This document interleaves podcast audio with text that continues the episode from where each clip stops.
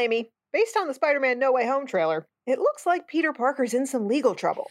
Yeah, and it seems like he could use a lawyer who knows a thing or two about living a double life. Marvel happens to have one on hand, and his name is Matt Murdock. So while we're on a season break, we're heading back to 2020 to bring you our commentary series on Daredevil Season 1. Just in case Mr. Murdock shows up in No Way Home, we could all use a refresher on the devil of Hell's Kitchen. We'll be back Monday, November 8th to kick off Season 4 of The Marvelous Madames with an episode on Spider Man Homecoming. Hello, dear listeners. We have a little update for you before today's episode. For those of you expecting a full series of episodes on the new Hulu show, Helstrom, we're sorry. We had fully intended to cover it, but after binging it when it dropped, we've decided that we'd rather be raked over hot coals than cover this flaming turd of a show. But we think you'll be pleased with the replacement. We sure are. Damn straight, it's Daredevil time. Welcome to the Marvelous Madames podcast. We're your hosts, Madam Chris. And I'm Madam Amy. We are burdened with the glorious purpose of talking all things Marvel. Madams, assemble.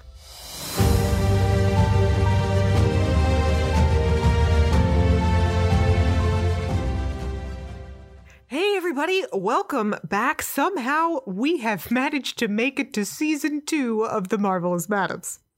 Yes, we have somehow managed to not murder each other in this time. We came close though, didn't we? Didn't, we did, we sure did. Hence the season break, everyone. now, before we head over to Hell's Kitchen, we would like to take a minute to thank all you Agents of S.H.I.E.L.D. fans out there. So, when we originally released our episode on the finale back in August, we did not promote it on our social media because it seemed like most of the fandom was happy with the finale, whereas I, for one, was ready to spit nails across the room. Yeah, and I was just sitting there like, huh, really? Yeah. So this past week, when we actually put our feelings out there on our Twitter feed, we weren't sure how it would all be received, but you guys were absolutely awesome. Yeah, thank you so much for all the love and for talking with us about all our various pet peeves. It was really nice to know that a- a lot of you felt the same way and that we weren't just nitpicking. So we have a few people we're extra grateful to. Yes, indeed. Mar at Unrequited Ship. Really, thank you for saying our episode was so accurate. I'm not going to lie. It was a rough week. I needed that validation. There were three ladies in particular who joined in our crazy rants Opal at USS Jellyfish, Gloria at Glory Mingaling, Tessa VB at Tessa Talks VB. Thank you for joining. And we had a fantastic time reading it all and chatting with you. At Ninja Cat Hockey, I'm always happy to bring the saltiness. It's just one of many reasons I have to drink ridiculous amounts of water. Live at Agents X Delta. Thank you for agreeing that being alive does not constitute a happy ending. Yeah, low bar, Agents of S.H.I.E.L.D., low bar. Very. Hey, everybody. So we are today finally getting into Daredevil. Yay, let's crunch some bones. Oh, God. I honestly did watch like half of this episode through my fingers because I kind of forgot just how brutal this show is. Oh, it's brutal, yes. And, you know, speaking of bone crunching, the sound effects are fantastic. Dude, I have that in my notes at several points that the sound design of this show is so spot on and it makes it 10 times worse for squeamish people like me. I'm telling you, you gotta watch Hannibal. You want to lose a couple pounds, watch Hannibal. That's it, you're good. I'm fine where I am, thanks. But on, on the opposite side, I don't know what it says about me, but watching Hannibal cook makes me hungry. That's another conversation we need to have off air. anyway, so in addition to the brutality, there were a few other things I didn't remember. I haven't watched Daredevil since it first premiered on Netflix, and all I really remembered after this time was that I loved it. My husband and I had binged it when it came out and were huge fans of the show. But you didn't end up watching anything beyond season one of Daredevil. No, I watched the first two seasons. I'm not sure how far into season three I made it, but I had to stop when Matt just started blowing up his fucking life. I could not deal with his stupidity. Yeah, but you hadn't seen uh, the Defenders before that. No. That's why you couldn't figure out why he was blowing up his life. Well, no one told me at the time that there was an order of watching things. It's the order it came out in. That's the only Netflix show I watched, though. I didn't watch the others. So you haven't seen the rest of the shows. I have, so I have like the full overarching story. It's kind of like its own universe. Right. And it kind of connects all into each other as we move along. We will be doing that. We will be discussing those. I remember general, very broad strokes of the show, but I didn't remember any details. Like, I forgot Rosario Dawson was even on the show. Yeah, and she's the conduit between all of them for the entire Netflix Marvel universe. Mm-hmm. So yeah, she's pretty important. Yeah. The other big thing that I forgot about this show is just how delicious Charlie Cox is. Yeah, I'm I'm sure you had a good time watching that. I- I watching him. I certainly did. Now, I need to say a couple things here. Number one, this is not just me. This is not a bias of mine in any way because Elden Henson, who plays Foggy Nelson on the show, has actually discussed this in interviews because it's quite apparent. It's not something you can miss and it has to be talked about. Charlie Cox's ass is absolutely magnificent.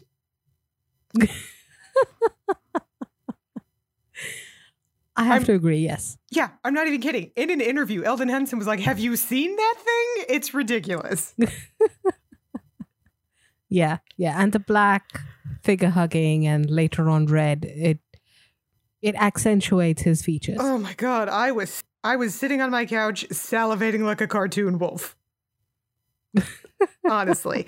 And the other thing is after watching even just the first episode, I suddenly became really grateful that I've been in Texas for the last 3 years. I spent the summer of 2015 to the summer of 2016 back in Jersey for a year while my husband was in Korea. And thank God that it was not during that time that Charlie Cox and Tom Hiddleston did the play Betrayal together on Broadway that they did last year. Because I tell you this if I had been in Jersey while that show was running, I'd have gotten tickets. I would have gone. And I would probably still be in prison right now. Jesus fucking Christ. Why would you be in prison? Just for the record? Do you really have to ask that? I only have so much self control. So we're going for indecent exposure charges or assault charges. Kidnapping? Assault? Yeah, something for along. multiple people? yeah, something along those lines. Yeah. Yeah. Okay, all right. Remind me never to be anywhere around you if you're around either of these two guys. Because that'll happen. Yeah, well, I don't want to be charged as an as an accessory or something like that. as, as my enabler. All right, so let's get right into things here. One of the things I appreciate about this show is how well they blend the past with the present. Yeah, they do. Uh, a lot of flashbacks. It's balanced well. It kind of gives us uh, a history of who Matt is. And of course, it keeps the story moving forward. Yeah, they're really good at show, don't tell. Yeah. Especially with this opening scene. It's a great, nice and succinct, just like we talked about in our Iron Man episode, origin scene. Yeah, it's super short. And in that little bit of like maybe, I don't think it's even two minutes long, we get to know who Matt is. Yeah, and it's really visceral. It's it's well done on the street. And this kid playing young Matt is really good. Yeah, he is. He's pretty cute. He actually rem- And he's not irritating No. like a lot of child actors are. he reminds me a little bit, at least physically anyway, of Finn Wolfhard. Hmm. Uh huh. I can see that. Yeah. Yeah. We see the accident that blinded Matt in the first place. And we also see right then and there, the way it's done, you can tell it's just him and his dad. Yeah. And we also immediately know that Matt, even at that age, was more interested in saving someone else's life, even though his life was in danger. Absolutely. Uh, he was blinded. So then we hop back to the present day. And oh, I was wrong. I there was one more thing I forgot about. Matt's very Catholic. Ah, yes, he is. Yeah. Yeah, this does Yeah. leave a bad taste in my mouth. Yeah, me too. Season three was too much for me. It was too much Catholic guilt. Yeah, well, for listeners who don't know, I was raised in a Catholic home, whereas you were educated in a Catholic school. Yes. I had nuns for, Right. for teachers. We both come at this in a different way. Yeah. I'm not Catholic by religion, but I was um, educated in a Catholic school. Right. Whereas I was baptized as a child, forced to receive communion, forced to get confirmed, and then as an adult said, fuck this. I have not voluntarily been in a church in, I don't know, 10 years at least. Okay. Speaking as someone who was forced into a confessional many times, I do not understand why anyone would voluntarily go in one. Especially when there's a very good chance that that priest is probably doing worse things than you.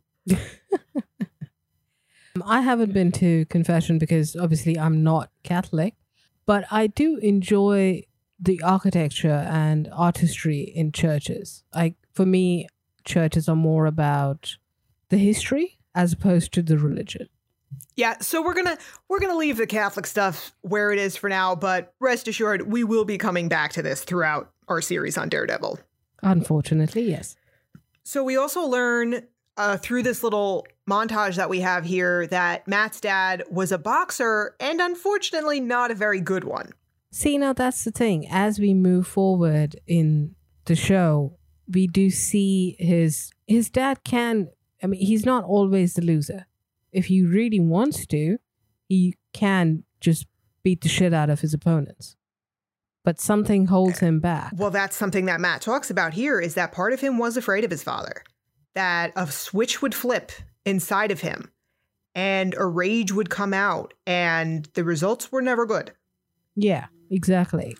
And here's something I give Charlie Cox uh, a lot of credit for. He does a great American accent. Yeah, he does. I had no clue he was not American till much later on. But here we have, and again, I understand, but it's the Captain America problem here again. In our, our Cap episode, we talk about how, you know, Steve Rogers is from Brooklyn in the 30s. He doesn't sound like it. Well, Matt Murdock is a lifelong New Yorker with a neutral American accent. Now, here, it would be tougher for Charlie Cox as a Brit to do that. But again, it's okay because nobody wants to hear that. I get it. I don't think it's that. I think it's got to do with international audiences. Like I said earlier, having a really strong New York or Boston or whatever accent you pick up, it gets difficult for people around the world to understand. The neutral American accent is relatively easier. That is a good point. I do keep forgetting that. Yeah. Well, Americans have a tendency to forget that there is an audience outside of America. That's fair. And another thing, and I wonder how much he had to practice this or how much they had to redirect him sometimes, but Charlie Cox does a fantastic job of looking like a blind person.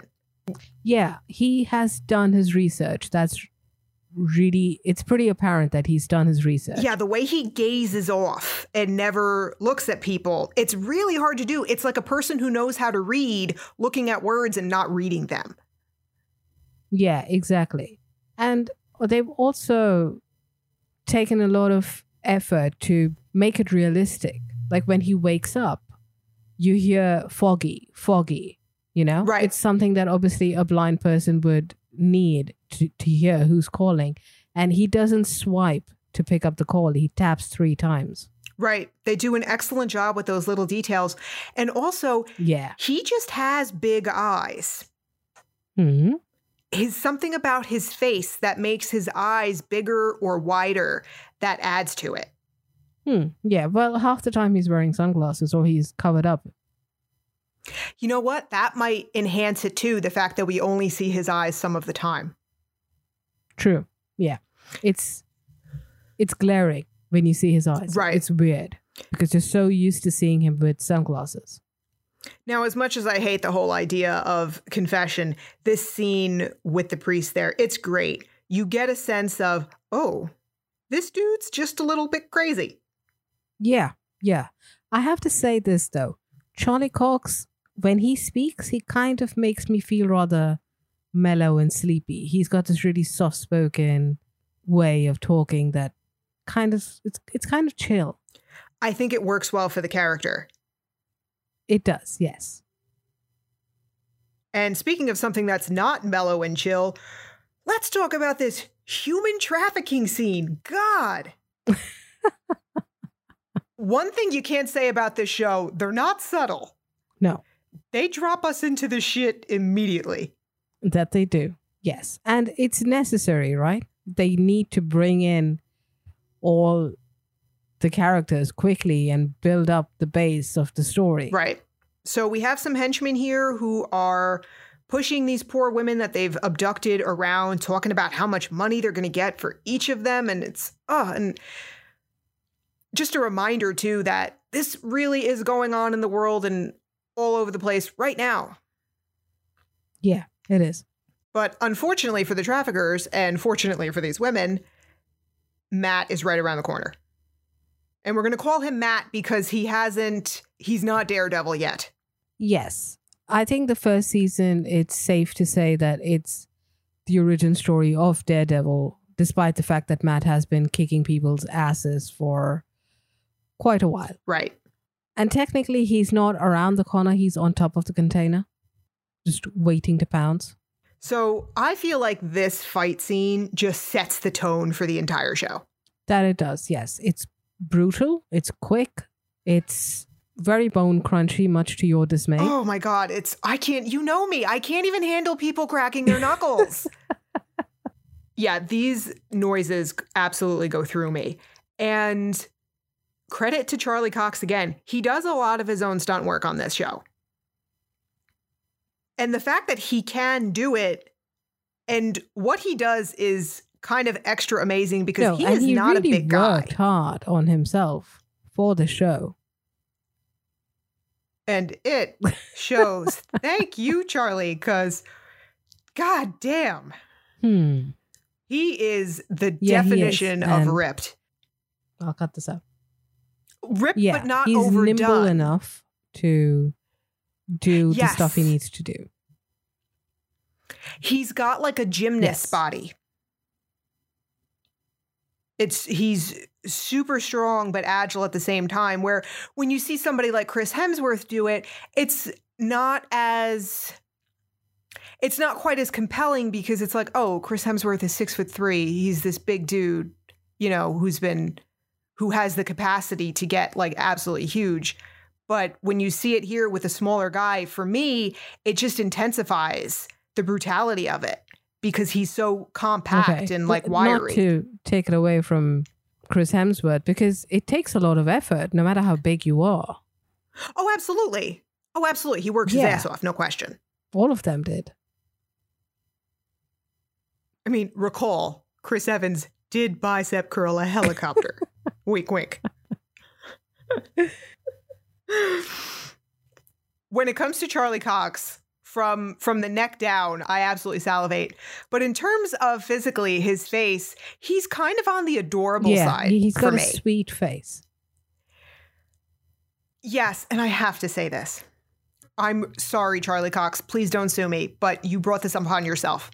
So, when he and Tom Hiddleston were doing Betrayal together, one of their performances took place on Halloween. And they had joked that they were going to be in costume for that night. And, like, I kid you not, this was the one time I actually got something right. It was like two days before. And I thought to myself, those two nerds are going to switch costumes. I just knew it. And sure enough, they did. Hiddleston was wearing the absolute worst Daredevil costume I have ever seen. It looked like he made it himself out of like red latex and duct tape. like, dude, come on. You're a millionaire and you work for Marvel. Is this really the best you could do? Charlie Cox's Loki costume was better. However, because he was wearing the long black wig, it became abundantly clear that he looks very much like Charles Manson. And they both have the same name. I'm sorry, Charlie Cox. I am, but so after there's the no getting around it. goons are beaten up uh, and the women are rescued, we finally see the intro of the show. And the music, this is one of those intros where the music and the graphics are just absolutely fantastic. I never skip it. Never do. Yeah, me too. Yeah. Yes, and I did the same kind thing. of also reminds me a little bit of Hannibal, which is probably why Hannibal was on my mind. I don't know which Okay. came first. yeah, it just again yeah. it it really it really matches the tone of the show. It actually kind of They did a great job with it. in a way. You know what you're getting when you see those credits. It's broody and dark and yes, and thoughtful. and It's it's wonderful. I love the intro. I love the music. and then we meet Matt's brand new legal partner, Foggy Nelson. Yeah, and you know when I saw this now, when I saw uh, the first episode now after so long, I just remember thinking, "Oh my god, Foggy's grown so much from what he was." I love yeah. him. I absolutely love him. Now, my question to you, dear partner, is have you seen I the have Mighty not even heard of this Mighty Ducks. Is it Donald Duck? Oh, goodness. Definitely not. The Mighty Ducks and D2 specifically, which he was in, are not movies you should watch if you're over the age of 10. But they were a big part of my childhood. And he just played this big, hulking kind of character. He was big for his age back then. You know, he, he's, you know, an average sized guy now, but he was portrayed as kind of a brute back in those movies. And he is just, he's got a great sense of humor. When he says to Matt, when he wakes Matt up and he's like, What time is it? Yeah. Half past, get the hell up. I think I loved it more because that's something I have said to my husband and will say again upon upon waking him up. Calling him the comic relief of the show would be an insult to him because he's a very warm character. Agreed. So that's yeah, a he's good kind word of like for him. he's Matt is the tortured soul of the show, but Foggy is he's the heart of the show. Agreed. Yeah. He is the reason people hire them, I think. Without Fo- it doesn't work without Foggy. Yeah, so T- He offsets Matt. They complement each other yeah, very well. kind of like the way you and I do. Well, Matt is the the brains, and Foggy is the people person. Uh, Tread carefully. I don't know. I don't know what's about to come out of your mouth. in our case, I can't really make the distinction because it varies day to day. It does, and neither of us is really a people No. person. Yeah, I'm I'm more Me less so. tactful than you, maybe. I, I yes, and I would be the one to pretend I was blind That to avoid sums it up dealing with well. people. Yes. Yeah. Well, I'll go out of my way to help people. That's true to a Yes, fault. so- yes. Hold up. I'm Matt. Just do me a favor and stay Yeah, away from yeah, vats of yeah. acid. So stay stay away from stay away from Gotham City, Amy, because if there's anything we've learned from Batman movies, there are just open vats everywhere. Yeah, I'll end up a Two Face or something. Yeah. So, one thing I have to take issue with about Foggy, though, he says at some point, Foggy jokes that, or really only half jokes, I think he believes this is true, that Matt only gets women because he's got the blind thing going on.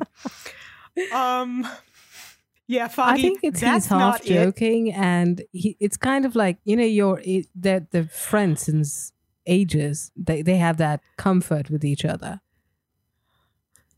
but I also think he wants to believe this. I think so too. Yes. That he is in Yeah. denial. he's very much in denial about how Yeah, I think attractive he his thinks buddy he's- is. Just about as attractive as Matt is. I do like that Oh, kind of Foggy. al- almost evil laugh going there. it's just so silly. Well, uh, with a haircut and maybe a little better fitting clothes, he might be in competition, but no. ma- might be, no. might be being the key word. What he lacks That- in aesthetics, he makes up for in personality. Let's put it that way. He does. He does. Eh, He's very charming when he meets up with Brett, their cop buddy on the street. I love this. of all things that could be in that bag for his mom, Cigars. it's cigars. Yeah, and the cop is so exasperated with him. Yes, like, dude, come on. This is my mom. Stop well, it's making up to her him smoke. to give it to his mom, right? This is true. But, and I think this actually sets a bit of a tone for Foggy, Yeah, it too. does. Going forward, we see this. He's a very loyal friend, but unfortunately, Yeah, he is, Foggy and is that's an probably the reason why Matt and Foggy are such good friends. It's not necessarily always no, the healthiest of relationships. not, and it gets pretty apparent later on moving forward. So, as Foggy and Matt take a look at their potential new office space, we get our first little mention of the MCU when they discuss, quote, Yeah. the incident, aka the Battle of New York Yes. in the Avengers. And I also forgot just how much we're saying Really? Hell's Kitchen on this show. Yeah, like I forgot. If anybody played a drinking game with this show and took a shot every time somebody says Hell's Kitchen, they have alcohol poisoning. Let me put it this way. If ever I do visit the New York state, one of the places that I have to go is Hell's Kitchen because I, I just have to see it. Oh, you don't want to do that. You really don't want to do that. I'm not going to take your word for it Trust because me. I've heard too much about it right now. Thanks to the show. okay. Okay. So we've met Matt, we've met Foggy, and now we get to meet Karen Page. Can I please take a moment? Can I take a moment here to express my undying love for Deborah Finally, Ann Woll? Someone who's a woman. I do. I have such a girl crush on her. I absolutely adore her. That she, she is. is. fantastic. I remember her from True Blood, and I really liked her there as well. She's a fantastic actress, and it's a shame that we don't get to see more of her. Absolutely. And we see it right away. This opening scene of her on the floor, covered in blood. Yeah, very visceral. Holy shit. Quite the way to introduce a character. And this is the beginning of the saga of Karen Page getting into shit. Yeah, because you're also you're also not sure of her right away. Like, is she hiding something? Is she telling the truth? But at the same time, is there you also more to like it? her right from the moment you see her. Yeah. Immediately. Mm-hmm. Yep. And so we get into the interrogation with her. Great job with the makeup Yes. here with those red rimmed eyes. Really stood out, especially Hmm, against that yeah, skin of yeah. hers. And I think they really liked the look so much that they kept making her cry on the show. Well, if anybody had a Oh, reason yeah, to cry, absolutely. though, it's Karen Completely Page. justified, but I kind of feel bad for her. I mean, she must have been dehydrated at the Yeah. end of this entire series.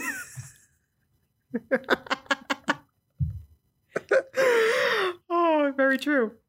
So this interrogation room scene had me cracking up because everybody's like awkward and feeling each other out, and Foggy is trying to break the tension of this, and poor Karen is just like, "Who the yeah, fuck and she are has you every two?" right to be suspicious because later on we know that this entire murder setup was a big conspiracy against her. Of course. So she's probably thinking, "Oh my god, they've been hired by the people trying to kill me." They kind of reach a tentative understanding with each other here because Matt is able to listen to Karen's heartbeat as she's telling him this, and he senses Yeah. that she is telling Which is why truth. he wants to take the case.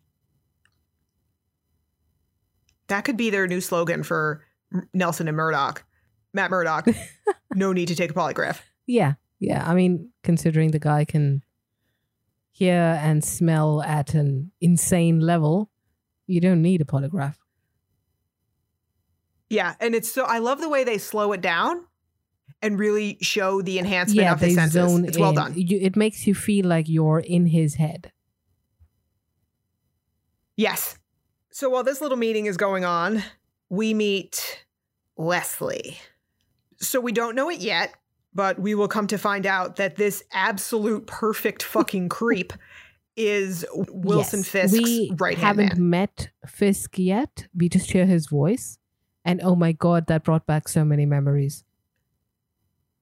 Yes. Vincent D'Onofrio is a terrifying awesome. human being. Yeah, he really Yeah, is. And no matter is. what he's in. But I can never ever think of him as anyone else besides Wilson Fisk. Oh, see, you never watched Law Uh, and Order no, Criminal not. Intent. It's not really worth watching. My mother was obsessed with it when I was a kid, therefore I was also forced to watch it. I've seen every episode of Law and Order Criminal Intent. And He was on it for Okay, He was the The lead detective on that seen show. As a kid, it it worries me sometimes.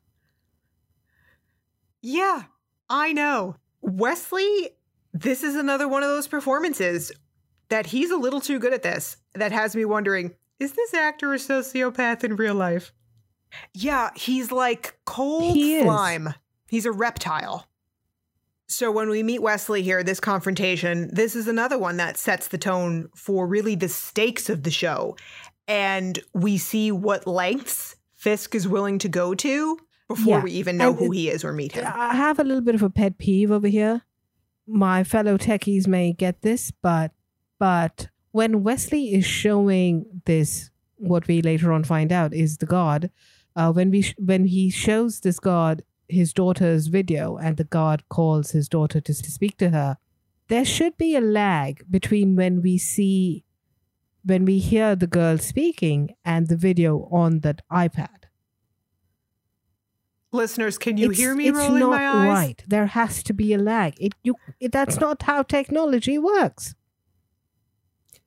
Yeah, but it works in the moment for the show the way it's supposed It's a to. simple thing one Get can over get it. That's all I'm saying. We just see it. It tells us right away what kind of human yeah, being. and it also Fisk tells is. us how cold Wesley is as well. Like he's willing to do whatever Fisk tells him to.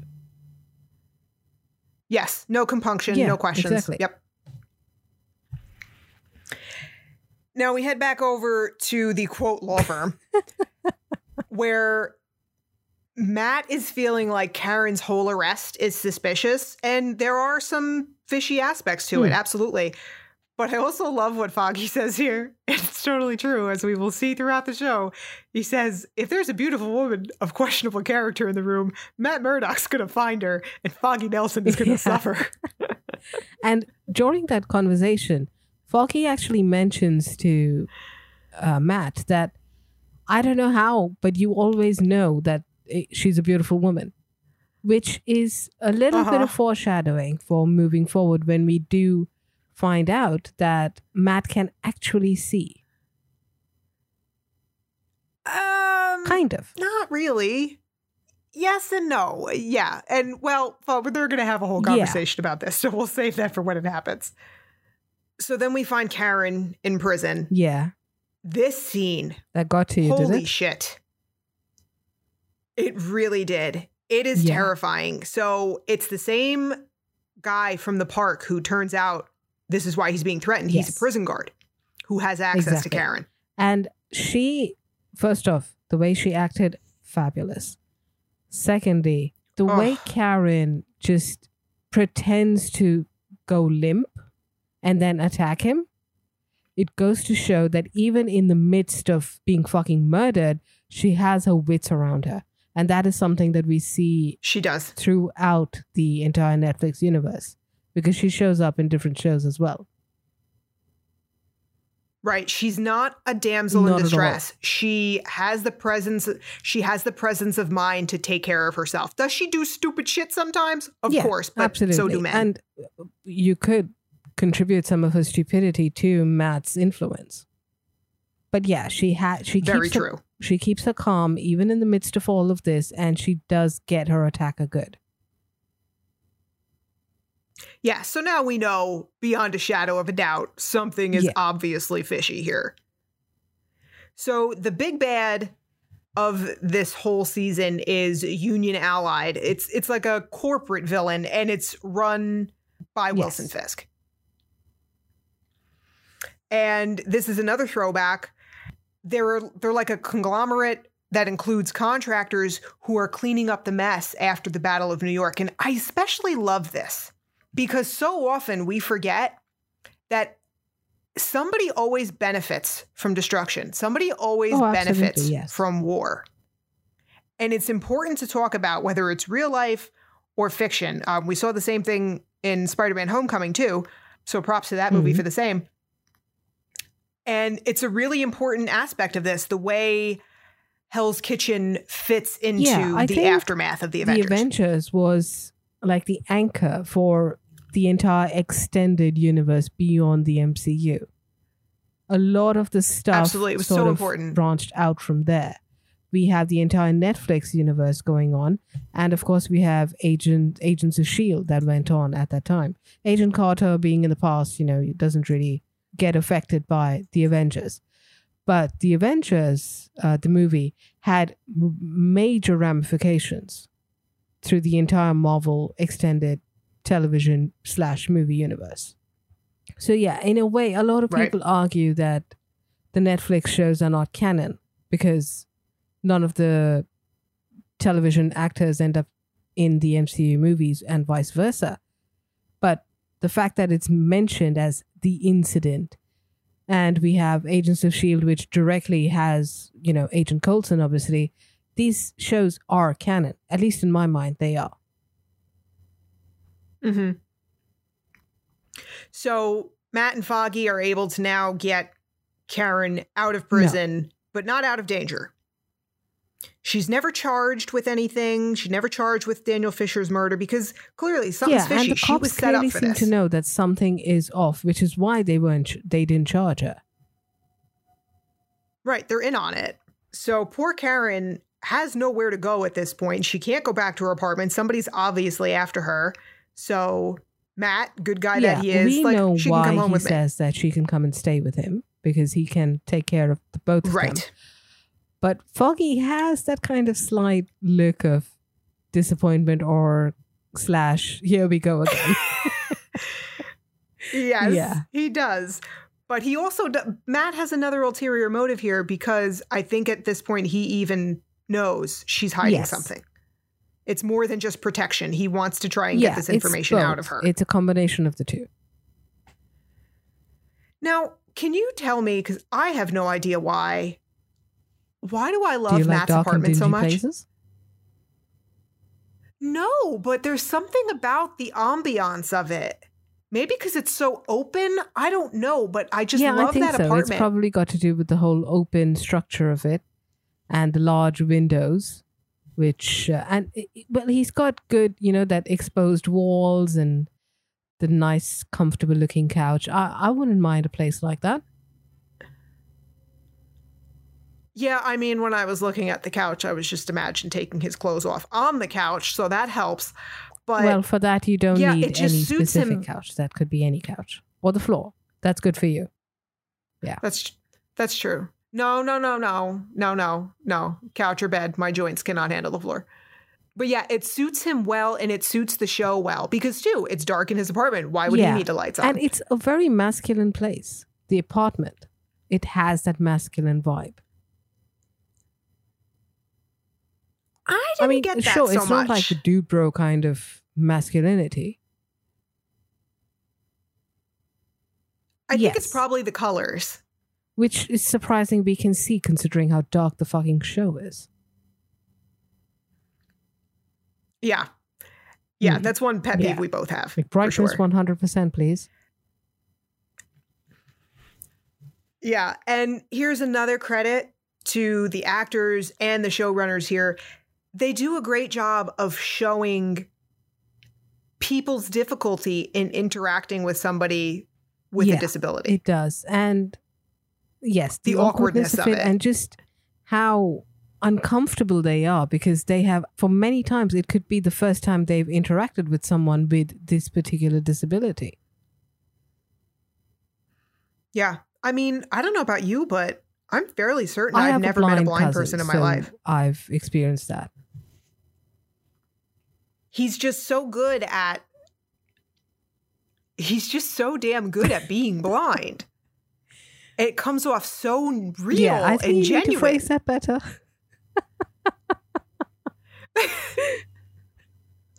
I don't know how else to say it. Like he's really fucking good at it. He's, a- he's he plays blind well it's a compliment to blind people. If you say so okay No. I don't know. People know what I mean. It's okay. That just goes to show that I'm sitting here in a room by myself just talking about interacting with a blind person and it's true. awkward. Yeah. Hmm. It does You know? take a little getting used to. I would say that um, I've had experience with a blind person. My cousin was blind, and I also knew someone. Um, I'm no longer in touch with, but I knew someone who was deaf. And I remember the initial interactions when I had both with my cousin and this friend of mine. It was awkward, and I kind of, you know, put my foot in my mouth in, in certain ways. Like I, I didn't know how to react or how to do the right thing. It takes a little getting used to. And it, it most importantly, Yeah. it's Yeah, and it's about how much you're willing to learn and adjust and do as per what is right for that for them as opposed to you and your comfort. very true. And that's a testament to Foggy too, because we see how comfortable Foggy is with Matt, how much he adapts to Matt and has over the years, and what a good loyal friend he Yeah, is in absolutely. that regard. So Matt has a question for Karen here, and it's one I was thinking too, because even though I had seen the show, like I said, I forgot all the details. So it was kind of like watching mm-hmm. it for the first time a little bit. So the question is, why didn't they just kill you, Karen? Are you hiding something? Do you still have that file, Karen? Yeah, and clearly she does. And he can hear that she's lying thanks to the heartbeat. Right. Right. Yeah. Human polygraph that he is. At one point, I was actually worried about her heartbeat. Like, you know, her heart's going to explode the way she was going so fast. Oh, that wasn't even tachycardia. She was fine. So Matt lets it go for the time being, and we leave his apartment. And I just have in my notes for this next scene bad guy meeting on the roof. Yeah. This is where we get a little bit of information about Union Allied construction, and we get to meet Madame Gao. Yes. And now I have to ask you, I'm just praying right now. Please, dear God, Amy, tell me you have seen Yes, The I have. Shawshank Redemption. Thank God. The angels are singing. When I saw the warden, I was like, yes. That dude, I forget the actor's name, but he is forever the warden from Shawshank, and he's such a great villain. very familiar. I, I don't know what his name is, but I've seen him in various different projects. I've, I've always liked him wherever he shows up. Yeah. So this is where we find out obviously Fisk was behind the human trafficking operation that Matt Yes. squashed like a bug. And, you know, this scene reminds me of the scene in The Dark Knight where they're having their bad guy group therapy in the back of that restaurant Mhm. and the Joker shows up. It's like a group therapy kind of deal. Yeah, I think this is more like a regroup session where they're trying to figure out what happens now that Matt in his mask has kind of, yeah, kind of, he's a pesky little bug that they need to squash. While they're having their little tete a tete on the roof. God, Karen, why you have to be such a Karen sneaking back to your apartment to get this flash drive? Yeah, well, she she was trying to be smart. I mean, she was trying to get her insurance, but Yeah, and I get that she didn't want to tell Matt because I don't think it's a matter of trust. I think it's a matter of she doesn't want to put anyone else in harm's way after Daniel I Fisher was already it's killed. It's a combination of the two. You need to give me still not smart. The, it's like it's still she doesn't think this through Agreed. very well. She has to know her I don't think she knows out. that yet because she's still she's kind of like the deer in headlights at this point, you know?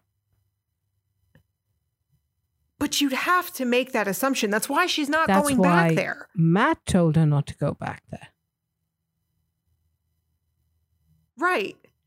She's Yeah, not she's stupid. Not. She probably assumed that maybe if she didn't show up, the bad guys left. They wouldn't be waiting for her. I don't know. It's a tough choice. She's kind of yeah, between exactly. a rock and a hard and place she here. is trying to get her insurance with that flash drive, and at the same time, she doesn't want to jeopardize Matt or Foggy's life at the same time. Right. But of course, Matt heard With her leave the apartment of course. and he- yes. And he is there to save the day. And we get another great fight sequence. Getting to her. He does. He jumps around like a fucking acrobat on this show. Yeah. It is awesome. I'm at times I'm like, do you even have bones? I think all the bone crunching should answer that.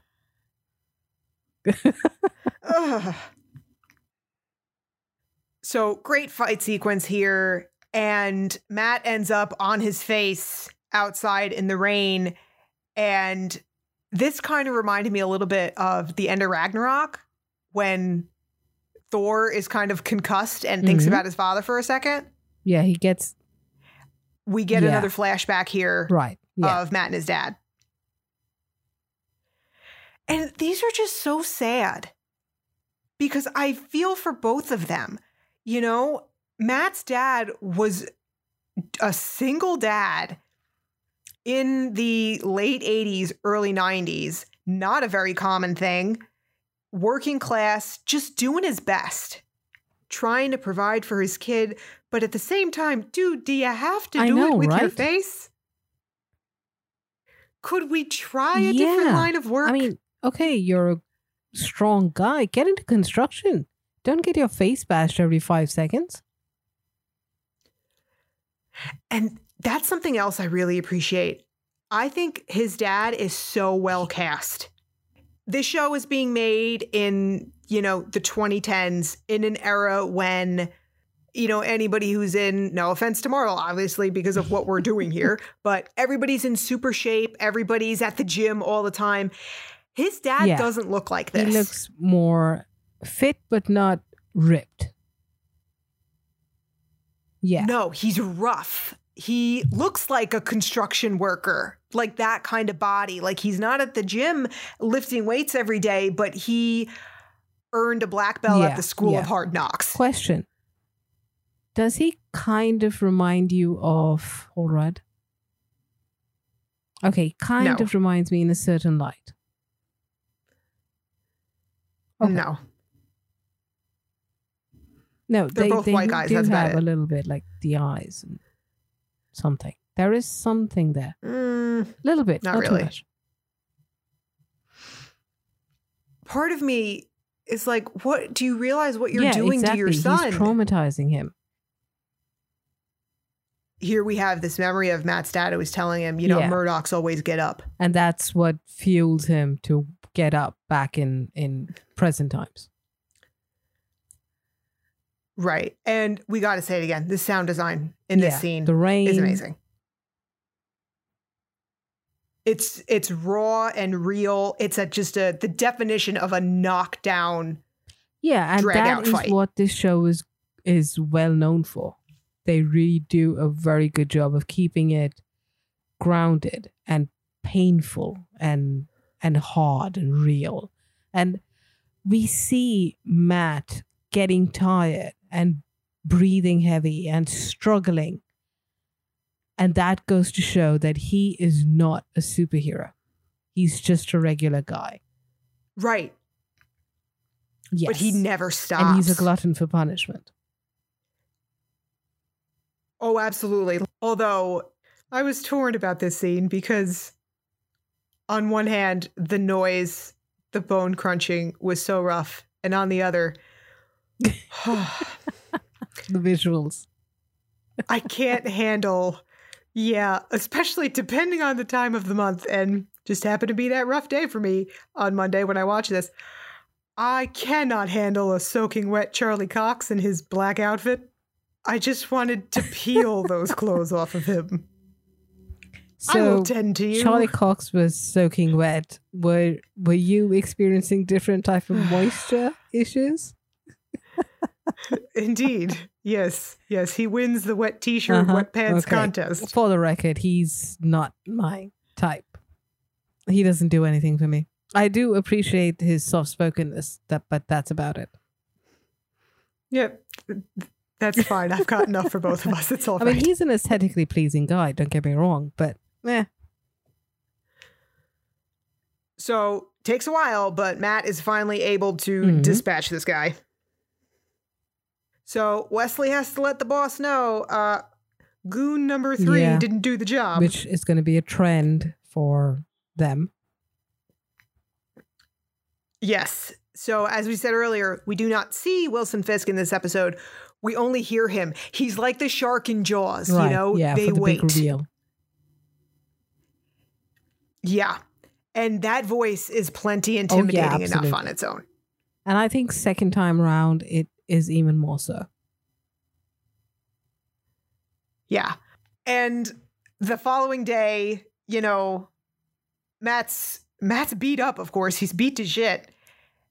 And the running trope of this show, and it's a classic superhero trope, but they do it so well here, is the idea of not knowing your best buddy in the world is a superhero. Vigilante, Right. Okay. because Vigilante. Yeah. Like yeah. we discussed, Matt is not a And- superhero. Very true. So I love the way they bring this together at the end with them having dinner. What a cute yeah, little I family actually they kind make. of felt a little happy. Yeah, yeah, wistful. Wistful? Thank you. yeah.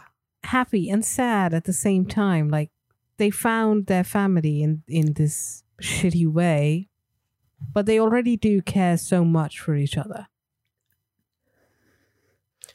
Yeah, and props again to the Marvel casting department because these three people are perfect. Yes. They have such fantastic chemistry amongst the three of them Yeah. and in pairs. They, yeah, they absolutely. They, magnetic. can play well. Uh, You combine them in any way with each other, it works. Mm-hmm. So this new little family they formed, they make an agreement here because they need some clients. For Matt and Foggy, it's kind of a chicken or egg situation. They're gonna need a secretary, but they don't have any clients yet, and Karen needs a new job. So she's like, um, all right.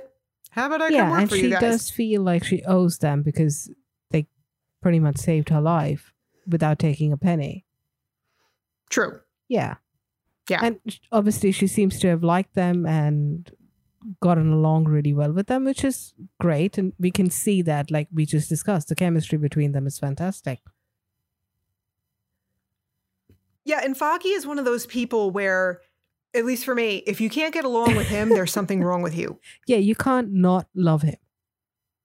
And then we have this montage of all the various bad guys and their enterprises. We see Owlsley, the Shawshank warden, who is transferring money from Union Allied. And we have Madame Gao, who this is our introduction to her entire enterprise, which we get to see a lot more of in Iron Fist and the Defenders. Then we also get to see the Chechen guys who kidnap this little boy, which transitions us into the second episode. I really love this montage because it shows just how influential Fisk is and how far into Hell's Kitchen his influence lies. He's got Exactly, tentacles and everything. He's like a weed that just spreads out into Correct. the whole world. and it lawn. also is a wonderful way to set up the world of not only Daredevil, but the entire Netflix universe as a whole. Because a lot of these characters Right. pop into the various different shows at different times. And the last thing I will say is I could watch Charlie Cox box all day. Sure, you would. All right, so that wraps up episode one of Daredevil, and I can't wait to continue this series because it's been so long and I only saw it once. It's like watching yeah, it for the I first time again. I'm looking forward to revisiting Hell's Kitchen again. So if you want to reach out and discuss Daredevil with us, find us on Twitter or Instagram at Marvel Madames. Thanks to all you madams for joining us And I'm today. Madam Amy. I'm Madam Chris. Join us next week for season one, episode two of Daredevil. yes, and hopefully my hormones have calmed down by then. Yeah, For I'm Amy's not sake, at least. If you enjoy listening to us and you'd like an exclusive episode about how we met and started the podcast, our origin story, as it were, join our Sign up email on our list and website, we'll send you the link. where Infinity Stones girl's best friend.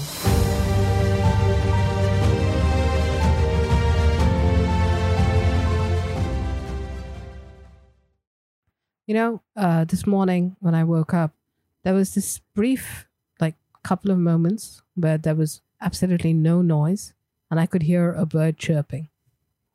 I just, that moment was just so good and such a big respite that, oh, it, it made me feel like I need to get out of here. Amy, Amy, the question is though, did you follow that article's instructions? Did you schedule in that moment? Was the bird scheduled? Because if it wasn't, then you're not having not a productive meltdown. I was feeling happy. Well, you're not having productive stress relief if it wasn't scheduled. You, you read well, the article. Well, technically, I was being productive because I was shitting at the same time. Really? really? You give me grief about TMI and you tell me that? You get mad when I talk about a hairball on the couch, and but you can tell me you're simultaneous, you're multitasking by shitting while stressed. Okay.